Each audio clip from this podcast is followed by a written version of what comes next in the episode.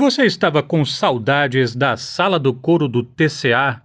Então já pode se programar para a estreia do espetáculo Outro Céu de Guego Anunciação com ateliê de coreógrafos baianos nesta quinta às oito da noite. O grupo volta aos palcos pela segunda vez neste ano, mas agora presencialmente e com nova montagem. A direção artística é da bailarina e gestora cultural Eliana Pedroso, com quem eu converso a partir de agora. Eliana, boa tarde. Boa tarde, Renato. É sempre um grande prazer estar aqui com você, estar falando através da educadora. Obrigada pelo convite. O que é Outro Céu? É uma nova obra que está sendo montada, dessa feita, montada pelo Ateliê de Coreógrafos Baianos, que é o nosso projeto, é o guarda-chuva que convida coreógrafos para fazerem montagens, para trazerem os espetáculos à cena, espetáculos cuja linguagem principal é a dança. Obviamente que eles estão, eles podem interagir com outras modalidades de arte, mas a, o principal, a linguagem principal é a, a dança. E Outro Céu é uma concepção de Guego, Anunciação, que foi o coreógrafo que nós convidamos, né? e ele trata do coletivo, é, do uníssono, evidenciando uma dança que, que se interessa em construir pulsões de vida a partir da coletividade. É, é sobre a luta, o êxtase coletivo, né? Então é um momento que está todo mundo assim tocado por essa essa tragédia que assolou o mundo, então está todo mundo agora tendo que pulsar como coletividade e buscar novos caminhos, novas saídas. E tudo isso está na alma do artista e é muito natural que o tema siga por aí. Eliana, a companhia, o ateliê né, de coreógrafos baianos, está voltando pela segunda vez neste ano, dessa vez com o Guego Anunciação, com Outro Céu, só que a gente está falando de dois outros retornos, né? É um retorno à presencialidade e é o seu retorno né, como é, uma promotora envolvida né, na concepção de um trabalho, da idealização. Queria que você falasse um pouquinho sobre o que é que é esse entrecruzamento né, de fatores que levaram a esse acontecimento de outro céu na sala do coro. Veja, a gente está no momento de êxtase, né? Porque a gente reencontrar o público nos traz uma satisfação, uma felicidade ímpar. Voltar ao ambiente do teatro, respirar o ar que circula é, entre plateia e, e, e, palco, palco e plateia, promovendo essa interação que é única, né? Por isso que nós chamamos de artes cênicas, porque no momento que a gente está em cena, aquele momento é único, é, o público proporciona o seu diferencial. Eu, eu queria lembrar um pouco, Renato, que é um, entender um pouquinho a minha volta. Na verdade, a volta é por conta da pandemia, né? Mas, assim, o ateliê de coreógrafos baianos é uma, uma um desdobramento é uma célula do antigo ateliê de coreógrafos brasileiros que eu tive a felicidade de conceber e realizar na, no, na década de 2000 a 2010, na verdade foram seis anos, e é, que deixou marca na dança brasileira, né? isso é inegável. A gente conseguiu fazer vinte e tantas montagens assim de grande porte na sala do, do, do principal do TCA durante seis anos solos maior de 40, na época convidei pessoas que já estavam fora do palco para voltar aos palcos, atividades paralelas. Nossa, era um encontro de dança em Salvador que acontecia em outubro, e não era um festival, ele era mais do que um festival, porque um festival a gente convida a espetáculos, e esse não, esse a gente montava através de, de uma audição de bailarinos, audição de coreógrafos, escolhia coreógrafos de todo o Brasil, inclusive baianos, era obrigado a ter baianos, e a gente oferecia todo um aparato de produção, todo um, um acolhimento profissional para que surgissem grandes espetáculos no palco do TCA, que lotava, e no, lotava aquela casa, e no final a gente contabilizava 12 mil espectadores nas atividades paralelas, etc. Quando eu, a gente enfrentou a pandemia, e depois que acabou isso, eu nunca mais tinha feito nada de dança, segui minha, minha vida como produtora, fui lá, é, criei o Café Teatro Rubi, o nosso empreendimento e tal, me afastei um pouco da dança. Quando voltou agora, quando agora na pandemia, eu refleti que isso estava é, me fazendo falta.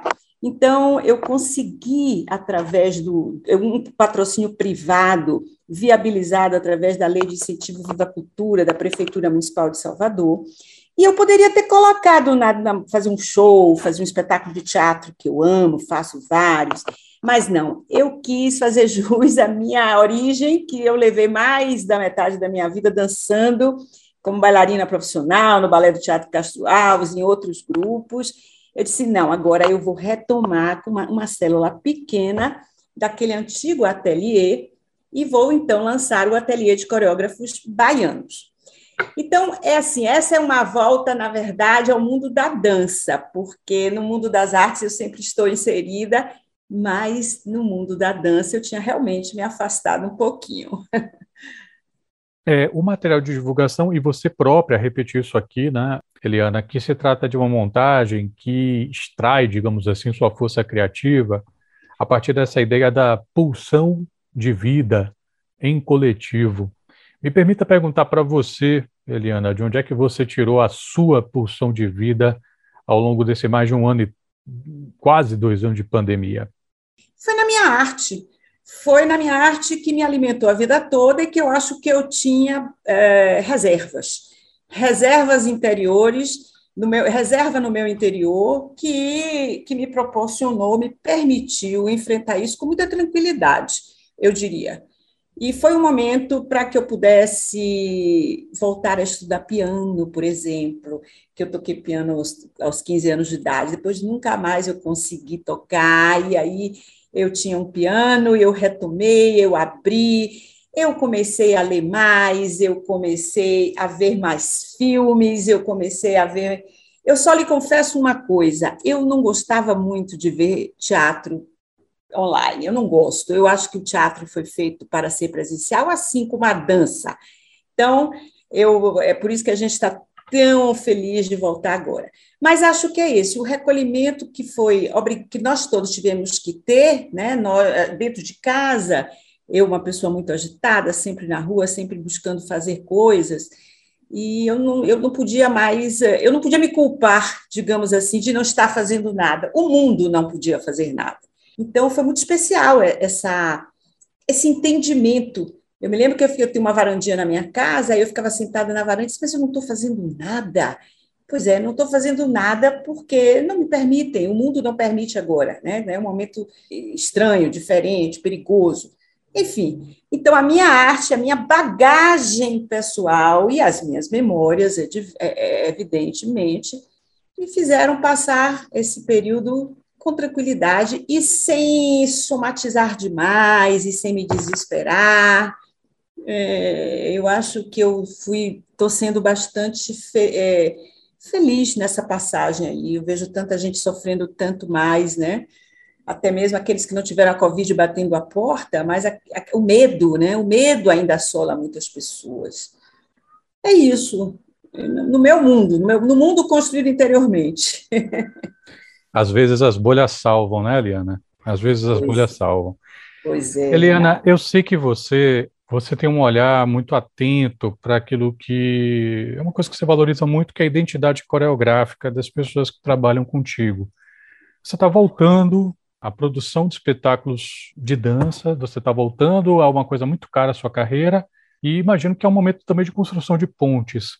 Quando você pensa em identidades coreográficas, no pensamento das pessoas em relação à dança, que é uma arte tão cara para você, o que é que você tem mais buscado? O que é que você acredita que você mais vai prestar atenção ao longo dos próximos passos do ateliê de coreógrafos baianos, Eliana? Você falou uma coisa importantíssima que é eu estar atenta à identidade do coreógrafo. Isso para mim é fundamental, porque o importante é realmente você ter um repertório próprio, você criar a partir do repertório que você aprendeu nas salas de aula de dança, dos seus mestres, os coreógrafos que você passou. Aí você pega tudo isso e você cria o seu próprio repertório. Aquilo ali é uma base, mas você tem o talento suficiente para trazer algo novo construído a partir da sua educação na, na dança. E isso é que é o grande diferencial de um coreógrafo, né?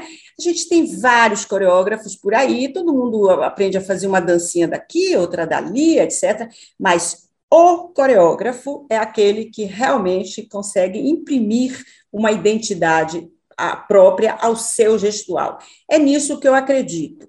E aí, como eu fiz o coreógrafo brasileiro, o ateliê brasileiro de 2000, na década de 2000, e como eu disse, me afastei da dança, eu busquei novos talentos. Nessa etapa agora do, do ateliê, eu busquei novos talentos.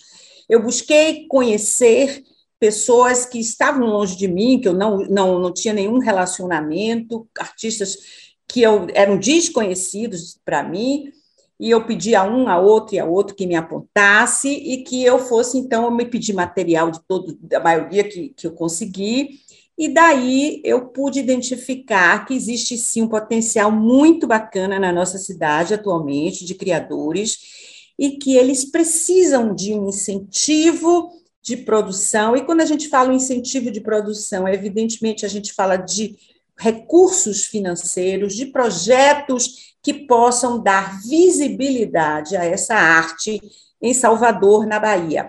Porque de, é, é fato, a dança é a que menos aparece no, no, no, escopo das nossas artes. É a que mais carece de incentivos, de projetos da, da parte da política cultural do Estado, da política cultural do município.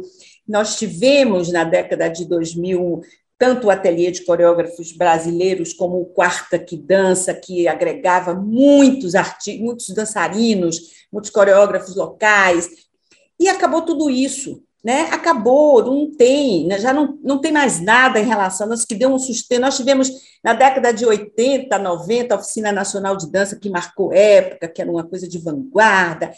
Não, não temos nada nessa década, e agora a gente já está na outra década, né? porque em 2010 a 2020 já foi nada que tivesse marcado a, a dança na contemporânea em Salvador assim de forma mais consistente. Temos, por exemplo, um, um, algumas, não posso dizer que não tem nada, por exemplo, tem um, uma a jornada de dança que é feita por Fátima Soares, temos outras coisas, mas a, na parte de incentivar o criador a botar o seu espetáculo em cena, a apresentar, a fazer público, a criar plateia, nós não temos.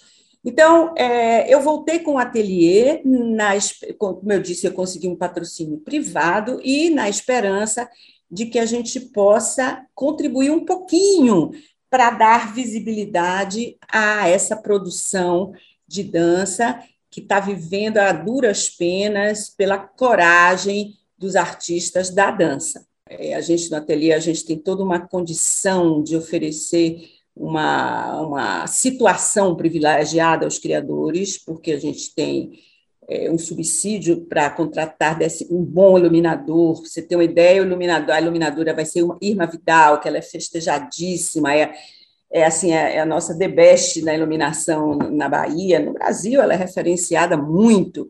Nós temos a cenografia de Pardal, nós temos a, a, o figurino de Alice Carvalho, e não posso esquecer que em cena a gente tem seis grandes bailarinos jovens, mas já assim bastante hum, colocados, eu dizia, eu, eu digo bastante presentes cenicamente, que são Cami Carvalho, Joeli Pereira, Ícaro Ramos, Alice Rodrigues, Marcos Ferreira e Juan Wills. E ainda temos a nossa assistente de coreografia, Flávia Rodrigues, que é a assistente de coreografia, aquela que fica com o olho de fora para botar defeito.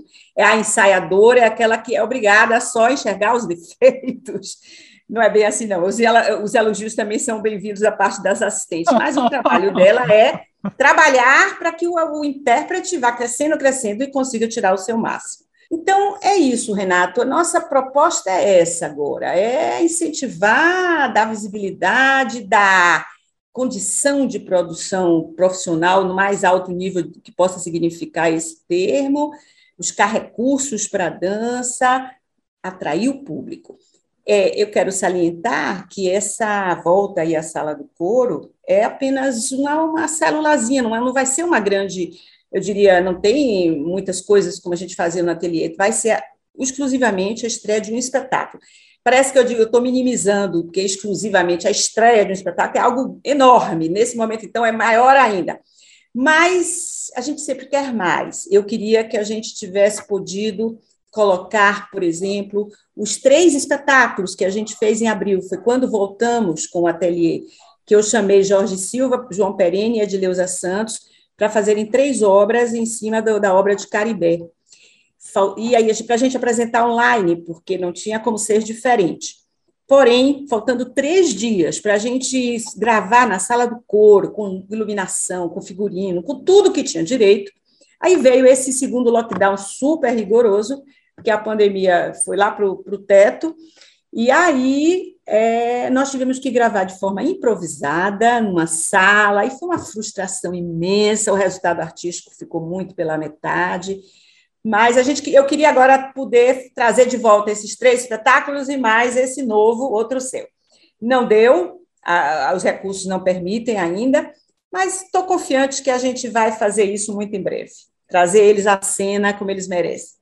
Queria agradecer muito a você, Eliana, pela gentileza de falar aqui, educadora, um pouquinho sobre Outro Céu, espetáculo com a concepção do Guego Anunciação, estreia nessa quinta-feira, às oito da noite, na sala do coro do TCA. Também vai estar rolando na sexta-feira, às oito da noite, e é, com duas sessões no dia 30, no dia 30, mais conhecido como o sábado, que vai ser às quatro da tarde e às oito da noite. Queria agradecer muito a você, Eliana. Sucesso para você, saúde para você e para os seus. Muito obrigada, Renato. É sempre um grande prazer eu estar aqui. Convido vocês para ficarem atentos ao ateliê de coreógrafos baianos, que a gente está lutando para ficar de pé e fazer com que a dança brilhe como ela merece. E se não tinha desculpa, gente, agora menos ainda, viu? Porque para piorar, ainda é gratuito. Então, vá lá que você, você tem que. Momento de matar a saudade do, da sala do coro e de um espetáculo de dança é esse. Eliana, muito obrigado. Obrigada a você, Renato. Uma boa tarde para todos.